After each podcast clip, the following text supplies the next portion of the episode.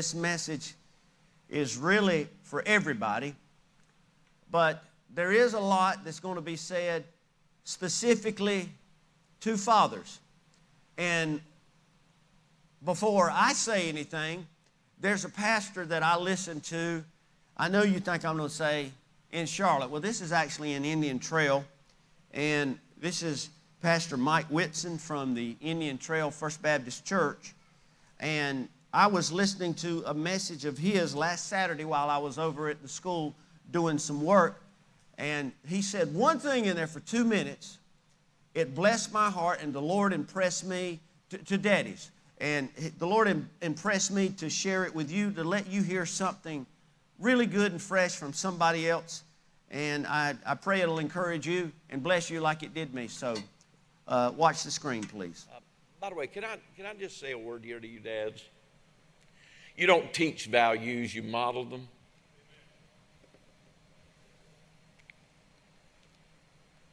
Wake up on Sunday morning tired, exhausted, give out, you, maybe it's even on Saturday.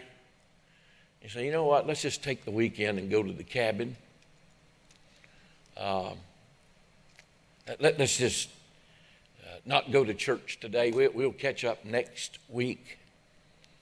You know what you're modeling there? Is inconsistency. God says, take every seventh day and refocus. Um, got a book in my car, the maintenance schedule in my car. And nowadays, you really don't need that book because electronically it comes up on your screen and it tells you that you are due for uh, a regular maintenance checkup in uh, your car. And, and did that this week. And uh, the guy in the shop says that, well, Pastor, you need a timing belt in your car. You've got way too many miles on that and too many years on that timing belt, and it needs to be changed.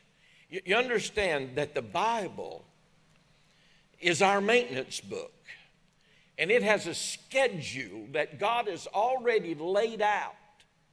And He says, You do these things on six days, but on the seventh day, you have to have a maintenance schedule that you can recharge, refocus, rest in uh, your life. Now, that's not a difficult lifestyle uh, to live. It's really not. It's a logical lifestyle. Jesus said, I am come that you might have life and that you might have it more abundantly. And when you do things God's way, you get the benefit for it. You get the benefit physically, emotionally, and spiritually. God says, Do it my way, and it's just going to get better. Amen. Amen and I didn't even say it. But I will say this there's two, two dads that I, I want to look closely at this morning, and it's actually in the first book of the Bible, Genesis chapter 13. You know these two men, you know their story pretty much by heart, but beginning with the very first verse of chapter 13, we're going to begin reading about Abraham and Lot. Then Abraham, or Abram, went up from Egypt, he and his wife, and all that he had, and Lot with him to the south. Abram was very rich in livestock, in silver, and in gold.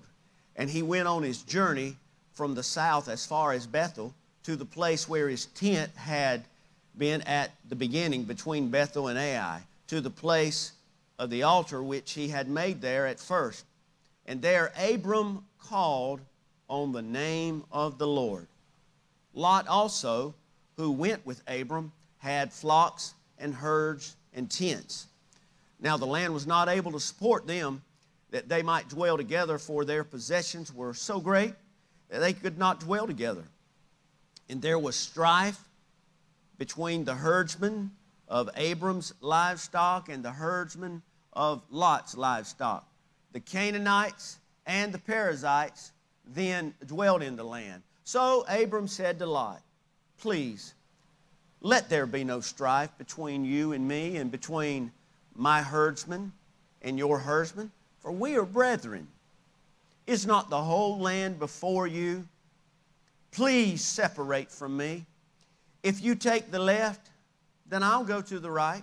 Or, or if you take the right, then I'll go to the left. And Lot, listen closely, and Lot lifted his eyes and saw all the plain of Jordan, that it was well watered everywhere before the Lord destroyed Sodom and Gomorrah, like the garden of the Lord, like the land of Egypt as you go toward Zoar. Then Lot chose for himself all the plain of Jordan, and Lot journeyed east, and they separated from each other. And Abram dwelt in the land of Canaan, and Lot dwelt in the cities of the plain and pitched his tent, even as far as Sodom. But the men of Sodom were exceedingly wicked and sinful against the Lord. And I want to just read verse 14. And the Lord said to Abram, after Lot had separated from him, Lift your eyes now and look from the place where you are northward, southward, eastward, and westward. And today, this story that I know that pretty much everybody's familiar with, you got two, let me say this. I don't really like a lot of uh, messages that I hear where preacher use where preachers use a lot of term and, and, terminology that start with the same letter. But today I can't help it. I, I didn't plan this. These words just kind of worked out like that, and I said, oh. So I'm not really trying to be cool and hip and all that kind of stuff and get people to uh, post what I'm saying. It just worked out this way. But here we go. You got two dads that went in two directions. And they both wound up or ended up in two different destinations there.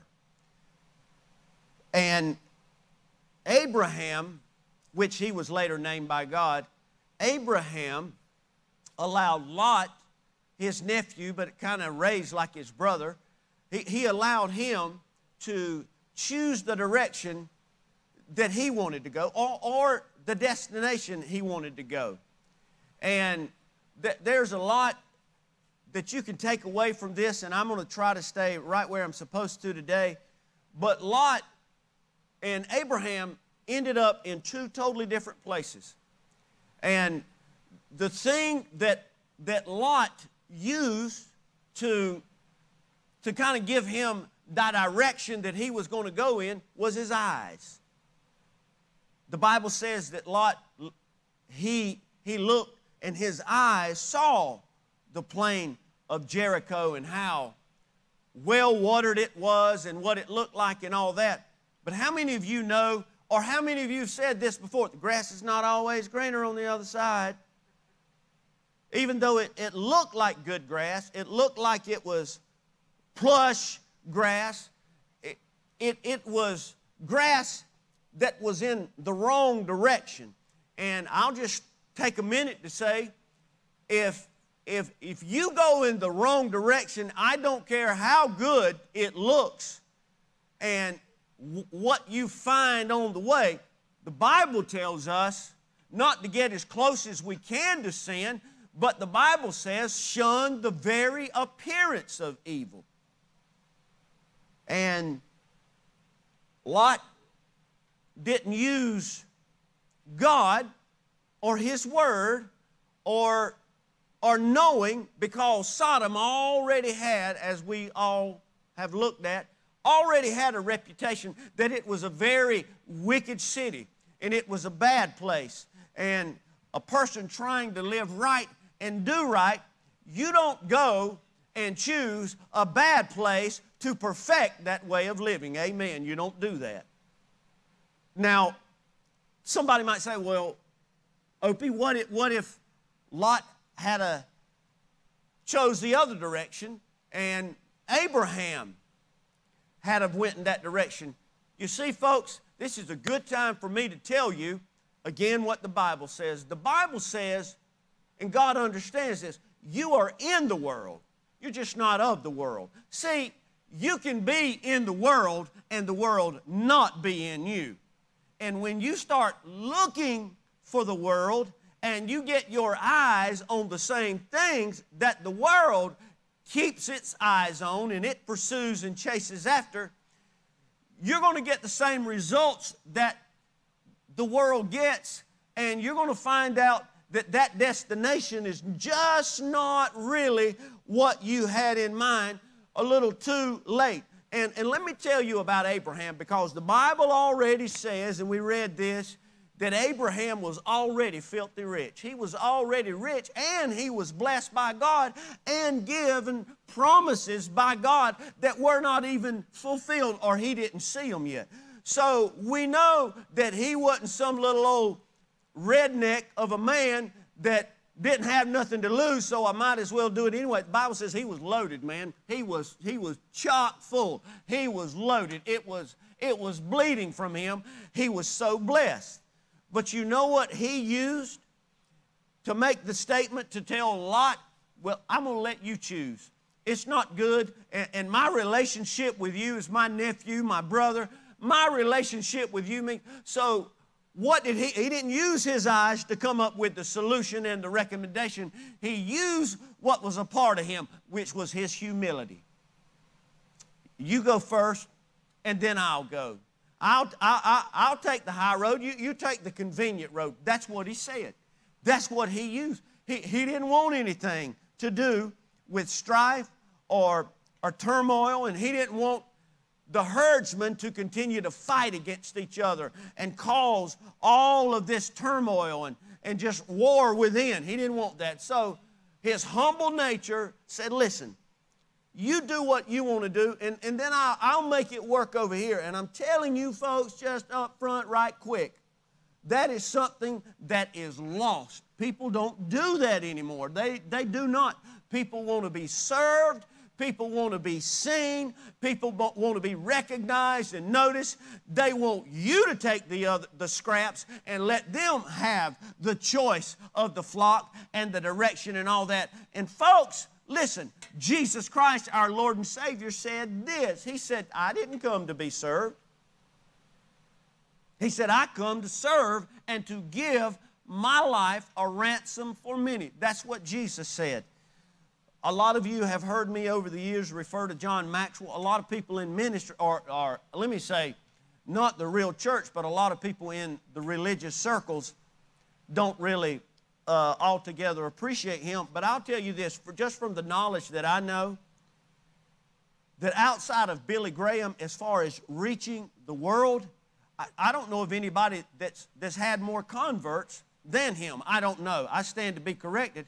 But I do know this of the millions of people that he has led to Jesus Christ, they come from environments that won't watch Christian TV. They come from environments that won't go to a church or log on to the internet and watch religious programming and all that. So he's reached a group of people, and I'm not trying to spend a lot of time on this, but, but I want to tell you something about one of the things uh, outside of the best advice I've ever read and seen and studied about soul winning uh, and the way he approaches it. There's a story that I've heard him tell more than one time.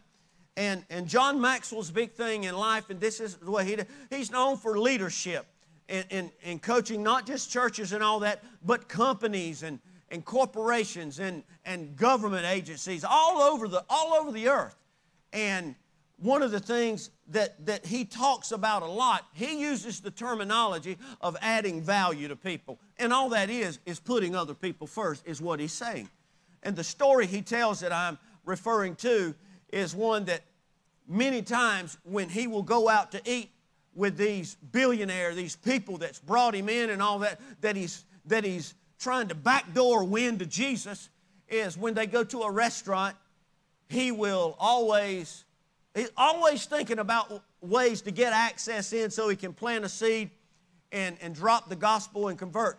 And when he walks into a restaurant, so he's thinking about the group, maybe the group of men he's with, he's played golf that day, And if it's, if, if it's in a nice restaurant, it's got a nice window with a view, he'll, he'll strategically go first and get the seat with his back to the window so the other people can have the better seats.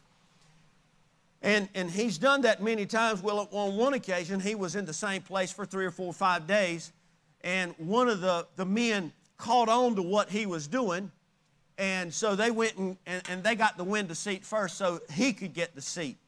My point for, for going into that and telling you that when you are a humble person, you, right out of the gate, folks, you're going to have the hand of God on you in a way that not even people that just claim to be Christians or church workers is going to have. Because there's a lot of people that claim to know Jesus and, and really do know Jesus, but they still want themselves known, and you can't serve two masters even if it's you and Jesus.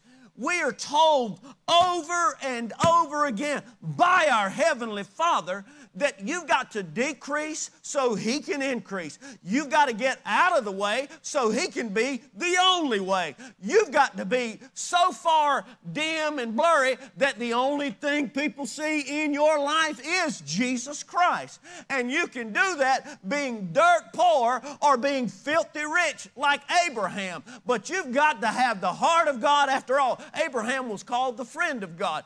You've got to want God more than you want the cattle, the gold, the milk, and all the riches that He has. You've got to want to please God more than you want to please yourself or get stroked. And you've got to be thinking like God thinks. How can I get inside that man and woman's heart? How can I make a difference for Jesus? And when you decide to do that, for me to live is Christ when you get there, friend, I'll tell you, you have arrived and you put yourself in a category where there's a lot of room, it's not crowded, and God can do more for you as a filthy rich or dirt poor man than you will ever be able to do living 60 years calling yourself a Christian. When you humble yourself, under the mighty hand of God, God will make whatever direction you're going in to prosper. I don't care if it looks like the other way was the right way and people said, You should have done that.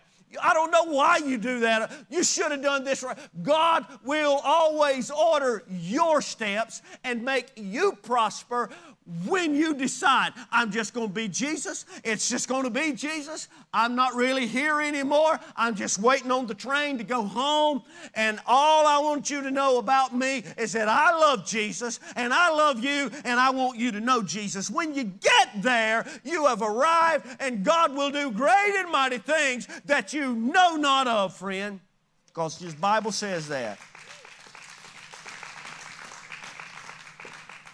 One of the things that I've told here many times, and I'm going to say it again.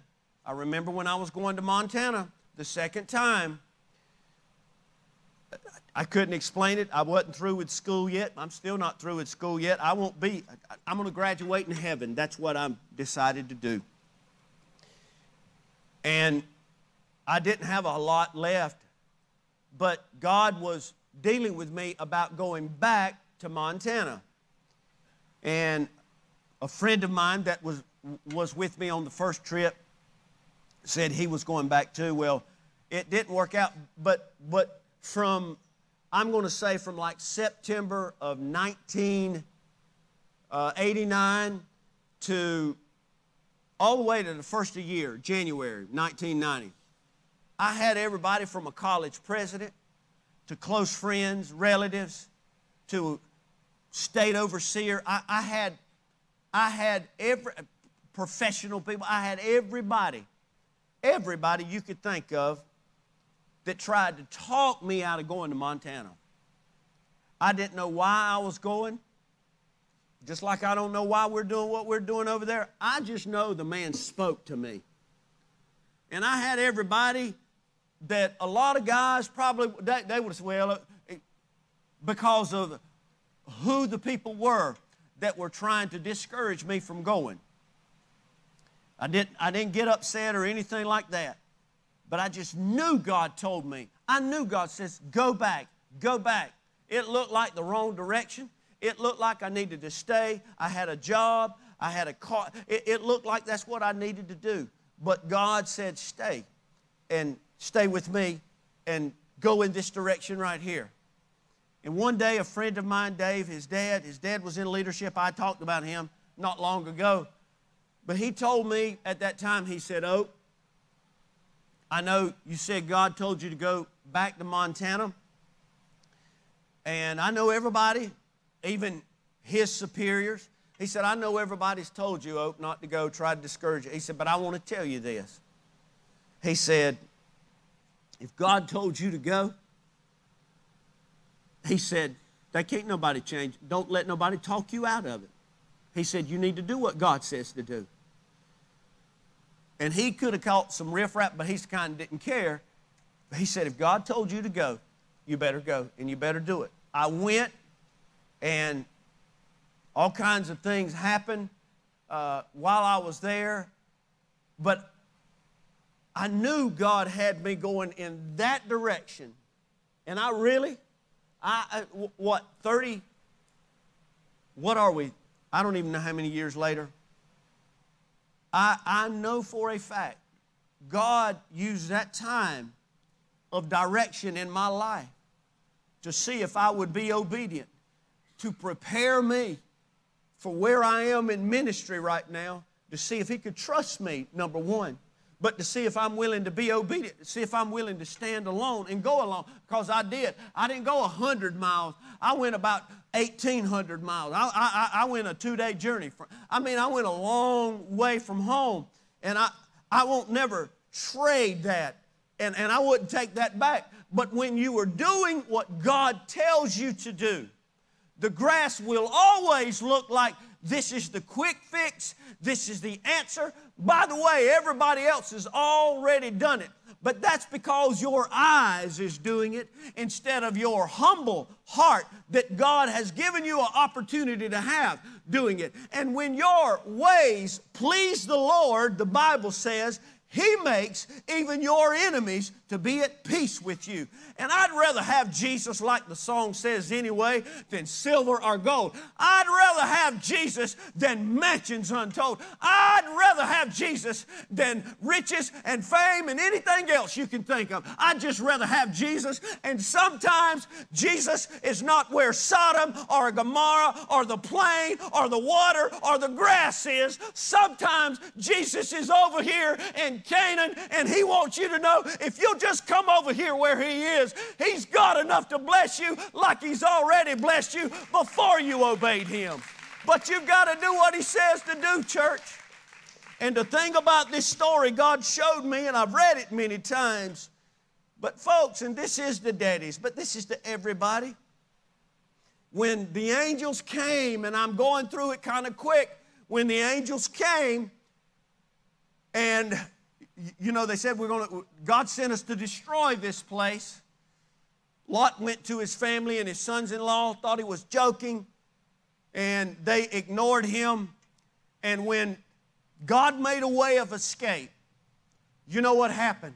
He went, he got his, his daughters, and he got his wife, and they had to actually grab him by the hand and run. We, we covered this a few months ago and, and run. And, and the thing God showed me this week that I want you to, you to understand is that when God is moving and God is making a way in your family like He did, it's not time to play around then, folks. It's not time to look back at Sodom and Gomorrah and, and try to have second thoughts. God made a way of escape. That place was about to be destroyed with fire and brimstone. No more. A lot of people think it's the bottom part of the southernmost part of the Dead Sea where it's just filtrated with salt. So it's no more. There's no traveling souvenirs. God destroyed the place. And that's what the devil's doing here. He's trying to seek roam to and fro, seek whom he may devour. He's a thief. He kills, he steals, he destroys. And God made a way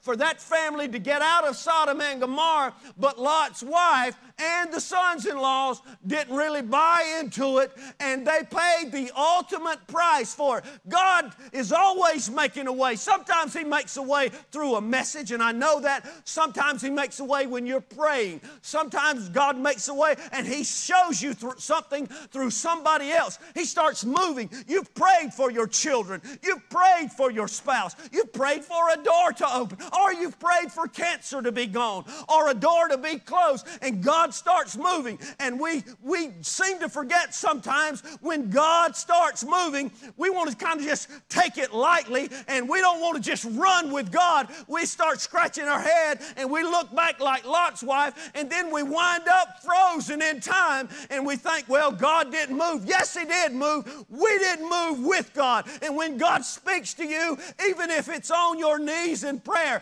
you got to move when God says to move. If He tells you to stand up and raise your hands in this sanctuary and worship Him with all your might, I don't care if it looks like a graveyard in here, you need to move. God might be making a way for your family, sir, ma'am. He might be performing miracles and He's waiting on you to go with Him instead of laughing and looking back and trying to keep up with everybody on social media. When God makes a way, don't be Lot's wife, don't be the son in laws. You need to hightail it and pack it and run because there's one thing worse that's the cemetery, that's making funeral arrangements.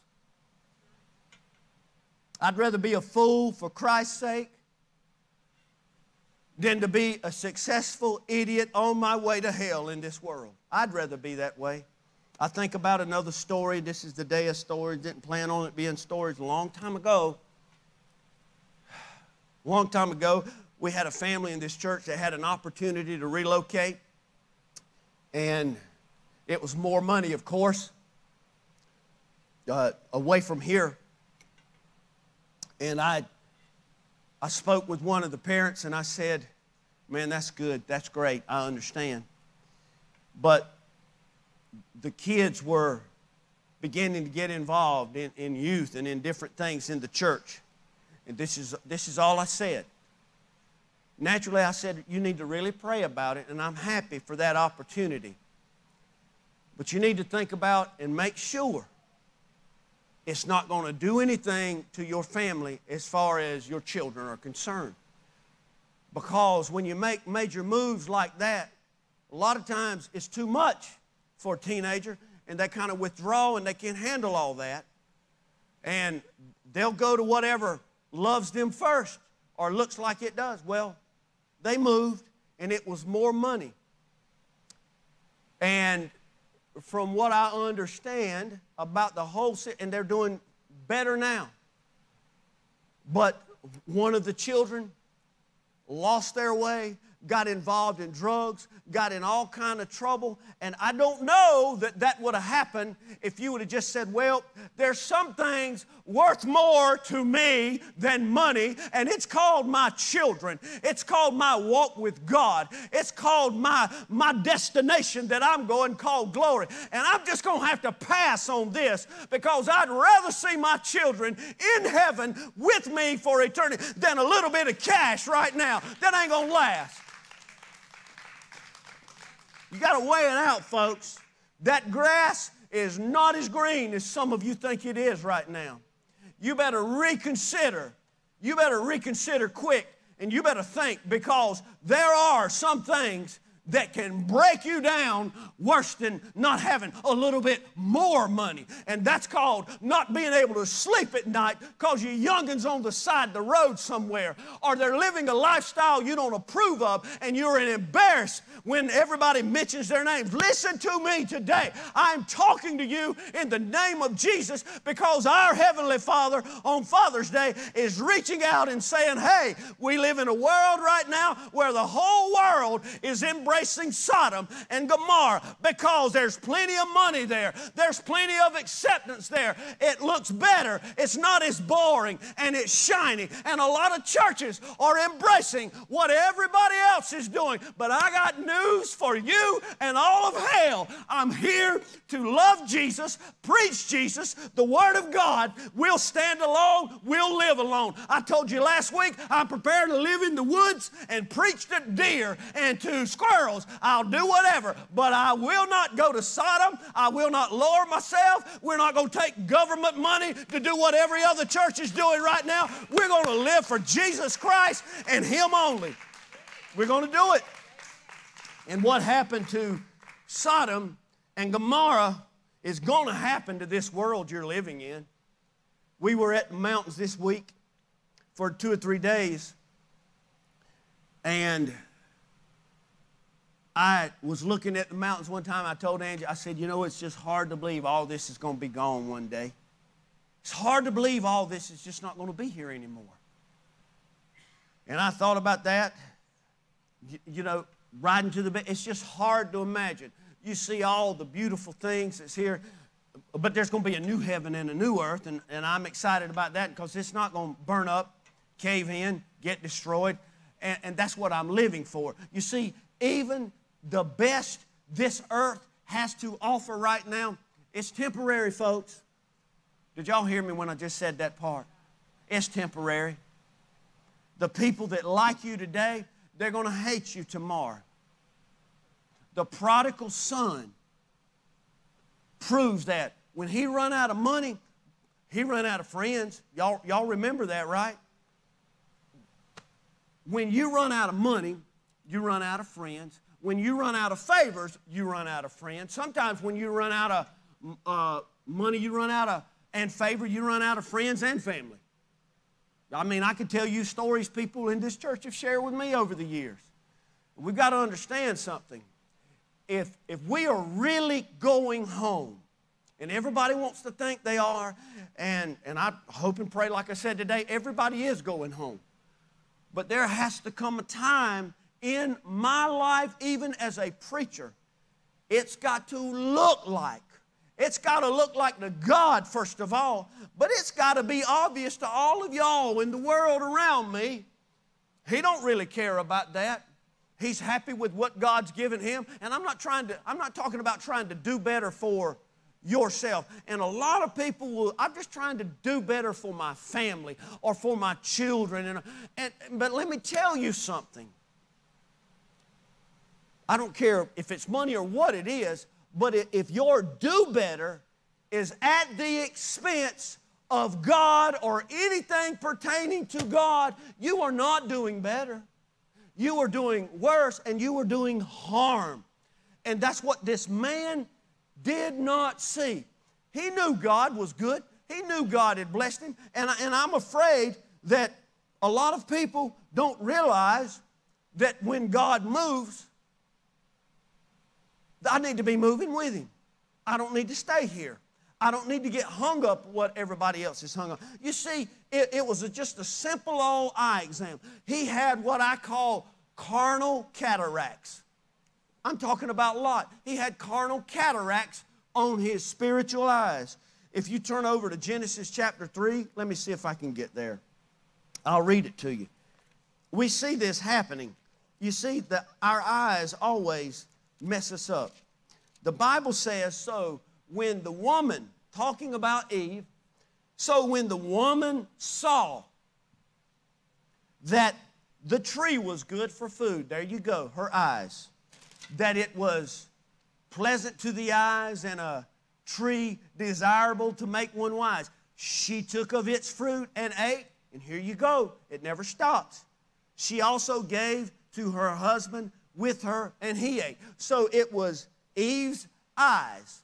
It was Eve's eyes that did that. Not only Eve, if you go over to chapter 10, 13, where we just were at, and you recall verse 10, what was it? It was when, when Lot lifted up his eyes. You know what I found today? I found this today in this Bible right here that, that Lot, he lifted up his eyes and he saw all of that over there. But Abraham, it took God to tell him, I think in verse, uh, verse 12, or no, verse 10, it took God to tell him to lift up his eyes. Verse 14, I'm sorry. It, God told him when to raise his eyes. And that is our problem many times, folks. We call the shots and we lift up our eyes instead of keeping our eyes on the floor where I can pray, instead of keeping our eyes in the Word of God where His Word is a lamp unto our feet and a light unto our path. We don't keep our eyes where we ought to keep our eyes because, see, when God lifted up Abraham's eyes, He said, Look, north, south, east, and west, as far as you can see. He said, I'm going to give you all that. And everything that Lot lifted his eyes up, he never got it. In fact, he got captured in the meantime. Uh, Abraham had to go and take an army of 318 to save him because the kings had come together and they're going to kill him. But God used him to save him. God kept on saving him. God kept on uh, sparing his life. And I want everybody to know today and everybody watching today that you got to be very careful. You got to be extremely careful in this life because you will spend your whole life using your eyes to look at what the world has, and you'll want you a little bit of that. You'll justify it with tithe money or helping out in the church sometime, but really it will have you instead of you having it. If you remember in the seventh chapter of Joshua, you remember when they lost 13 men, they got killed? 13 families no longer were going to have Father's Day, I believe it was 13. All because of Achan's eyes. When they had called all the tribes together, Joshua wanted to find out why they were losing, what was going on. And they got down to his, all the tribes and down to his family, and then they got to his immediate family. What did he say? Let's read verse 21. Do y'all have verse 21? When I, what? When I saw the spoils, a beautiful Babylonian garment, what was it, 200 uh, shekels of silver and a wedge of gold. He said, I coveted it and I went and hid it in my tent. I want see it was his eyes. And every time you have wandering eyes, your eyes are going to wander off somewhere that's going to get your rump in trouble, and it's possibly going to get your family in trouble, and it might cause 13 other families to have irreversible trouble, all because of our eyes. But when you keep your eyes on Jesus and you don't look at anything but what God tells you to look at, you don't see anything but what God tells you to see, you can rest assured God's going to take care of you and He's going to give you more than you've ever asked for. He's going to give you favor that you could never buy, you could never create or generate. God's going to do that. But, folks, it's going to require me to have a humble heart and have my eyes on what God told me, and I ain't going to look at nobody or nothing until God tells me to look at something. How many of you by now thought it'd be a little more Father's Day friendly? It really is. I'm encouraged already. You know, when Jesus was being tried by Satan. Y'all remember that on the mountain? Bible says he took him up on a high and showed him all, all, all the whole world. He said that, he said, listen, I can give you every bit of this. He showed him the world with his eyes. See, Jesus, no dead people had been raised, no feeding of the five, no riding in on a donkey yet. Hosanna. Nothing. No followers, nothing. And that's what Satan does. And this is the Holy Ghost right now. A lot of times when you feel like you don't have nothing, a lot of times when you don't have anybody, is when that snake will slither in and say, Look what I got here. It might be the worst relationship you could ever, I've been in one of those, you could ever be in. It might be the worst job you should have never taken. It might be the wrong house you should have never bought, or the car, or, or, the friend. And we could go on for days, I know, but listen to me. You've got to understand this that God will not fail you if you will keep your eyes on Him and don't look at what Satan is trying to temporarily not even give you. He's using that to take you out and take you down, and He will do it because He tried it with the Son of God. You got to watch out. I, am going to say something because I don't know of, uh, and this is the Holy Ghost again, I don't know of a single person that this applies to, and this is when I try to make these statements right now because we live in a very warped, warped, warped, economically warped, along with everything else, world. If your supervisor or whoever comes to you and says, listen, we can't keep the doors open because we can't have help. Anybody been affected by that yet? Okay. Settle down. But we're going to give you 10 more dollars an hour or $50,000 more a year because we, we're not spending it on other employees.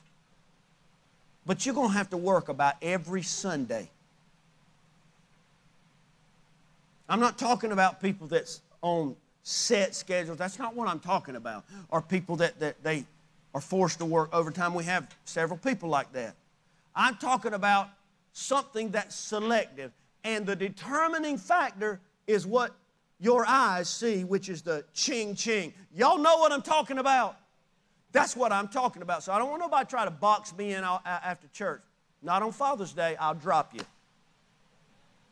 I mean, I'll drop to my knees and pray for you, is what I meant to say. You better be careful.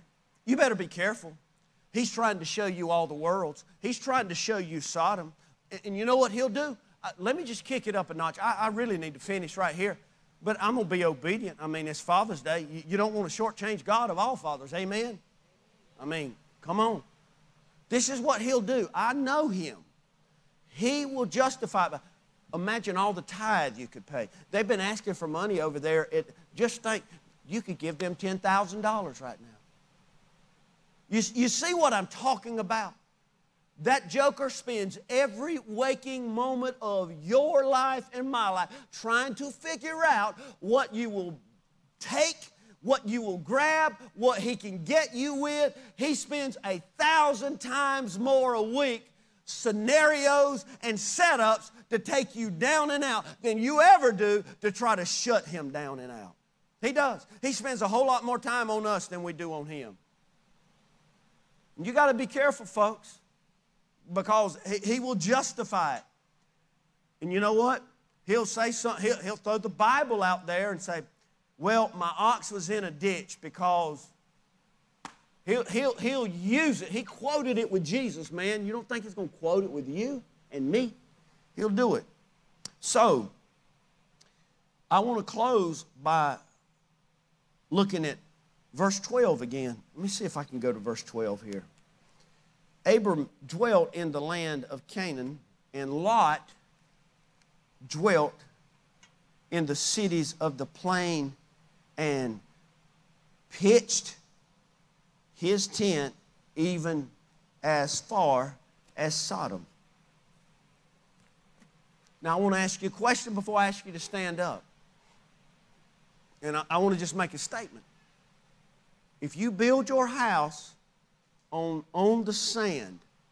If you build your house on the sands, let me say it like this if you build your house on the sands of Sodom, that's the kind of results you're going to get. They're going to shift, they're going to shake, it's going to blow away, it's going to be destroyed, and it's going to blow down. But if you build your house on a firm foundation, and I want to make a plea to families now, not just daddies and fathers and men.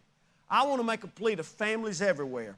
And I want to tell all the families if your tent is not in the right direction, it's time to pull those stakes up and reposition that bad boy. And here we go. Say, As for me and my house, for the rest of our lives, we will serve the Lord, and we're only going to go the direction of the Lord. If your friends laugh at you, they won't laugh at you when they're in hell. If you lose your job, you won't care about your job when you're in heaven. Amen. So we're going to set our house on a firm foundation. We're not going to be enticed or fooled or tricked by the enemy. We're just going to be still and we're going to know that He is God and we're going to keep our eyes on Him until He tells us to lift them up. I want you to stand, if you will. Just stand up if you can. And I want you to close your eyes. Of all things, I want you to close your eyes. And I want you to take 30 seconds and be real and evaluate what direction your house really is pointed in. Well, we at church today. That don't mean a thing. It's good that you came to church. It's good that people go to church if they're there to worship God and they're there to grow. But if you know, well, you know what? We kind of, you know, uh, Dr. Whitson that we played, played at the beginning.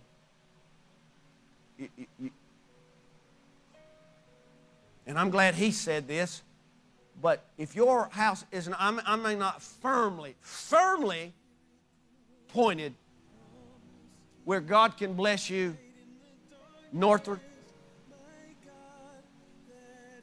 southward, eastward, and westward, you better watch out.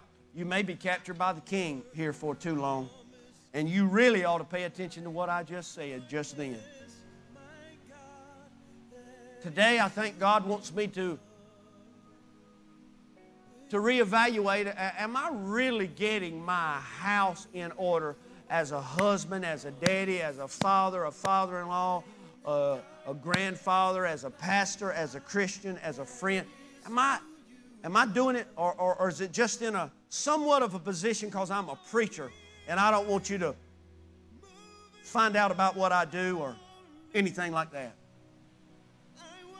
Because the day is the day of salvation. Doesn't mean you're not saved. It doesn't mean I'm not saved. It just means, man, here lately, and I hope you don't know anything, but because I really don't. But you know, I, I, have been, I've been allowing this to pull me. In fact, I get up every morning and I just, I'm, I'm not even intentional with just even praying a, a, a two minute prayer. I don't even read a little devotion, let, let alone a chapter or spend 10 minutes with God. I don't even start my day right. God's not mad. I'm certainly not mad. God just wants me to know this is why we come to church. So we can draw closer to Him. And that maintenance log, I, I, I want that maintenance log to be right. So you can't beat me to the altar today. I'm already here first. But if you just want to, let me just say, reestablish the borders and the boundaries of your tent. And you could be a single person. I'm not talking just a families. I'm talking, you just want to reposition all over again and, and let the devil see that you are sturdying up the way you are you're walking. And you're not going to be fooled by people or things or, or fads. I just want you to just you know what to do now. Come find you a place at the altar and you talk to God about this not looking for a special prayer or to repeat a prayer after me. I'm going to help those in a minute that don't know Jesus. But if you just want to say, Lord, I, I, just want you to know on Father's Day, this is what I'm giving you. I'm giving you me and us and we all over again. And I'm just going to push these stakes down a little bit farther. I want my children to know. I want my spouse to know. When I go to work tomorrow, I, I just want, I don't want it to even make me take my eyes off of you and your word and your ways I don't care how good and how green it is, I don't want to do it, Lord. Father, we gather all over this place. Online, we gather together, Lord. And we ask you, oh God, in the name of Jesus Christ, Lord, that you would know that we want to be all eyes on you. Lord, I don't want people to say, which way did he go today? Which way did he go after church? Which way did he go on Sabbath? God, I want people to know my eyes are on you. My eyes are on your word. My eyes are on the eastern sky. I'm going home when the trumpet sounds. And for me and my home, my house, I'm going to serve you, Lord. It's my job to, to point my children to glory. It's my job to create an environment that makes them hungry for you, Lord. It's my job to, to model, as Pastor Mike said, to model Jesus, Lord. So, God, I recommit my home all over again. My tent is toward you. I want to be a person of humility. I'm tired of trying to think about me, me, me, Lord. I want to put other people first. God, I, I, wanna, I just want to decrease. I want to be by, a, a behind the scenes person. And then, God, I watch what you do with me. God, we give you, we give you our life every person here or online, if you're here and you don't know Jesus, you can come right here at this altar. I will pray with you. Or online, all you have to do is say, Jesus, I have been in Sodom so long and it is killing me. My, light, it, my life is full of salt I have stayed still so long. I've not moved when you've given, given me an opportunity and made a way. And today, oh Lord, today, oh Lord, I've made my mind up. I want you to be my eyes. I want you to be my home. I want you to be my destination. And I give you my sin. And that's all you do. You give the Lord your sin and say, That Jesus is the only way, the truth, and the life and, and you will be a child of the Most High God. And God will write your name down. Father, you've made a way many times. You made a way today through your word. When there seemed to be no way, God, you've come through with doctor report, with uh, a loan that you were able to pay off for us when we thought they were going to take everything away from us. Lord, when we thought we'd never see our children or our spouse again, God, you made a way. So, God, today I want to do everything. I'm not going to take this message lightly. I, am not going to be the sons in law. I'm not going to look back at what it might cost me or what I had. I'm more interested in what you've got laid out for me and what you've got laid out for us, oh Lord. And God, I pray this week that you would bless these people. I pray, God, that you would make your face shine on us and be gracious to these people, Lord. I pray, oh Lord, God, that you would, that peace that we talk about, Lord, that passes understanding, somebody needs that today, Lord. I pray for the families of every person here. Lord, I pray, Lord, that we would be so engulfed in you and knowing you and hearing from you. Father, that, that nothing else gets our attention. We look at it, we wave at it, and I ask you, God, to keep the, the church safe. God, help us to know that humility is your heart and it's also your hand of blessing. I'm asking you, God, to help me make my mind up that my direction is the direction that you are in. I pray, Lord, this week that you would keep us safe as we travel home today. I pray people would cherish their time with their families. God, we never ever know when we may not see one another again. And I ask that you let the words of our mouths and the meditations of our heart be acceptable in your sight, O Lord, our strength and our Redeemer. And all of God's people said, Amen.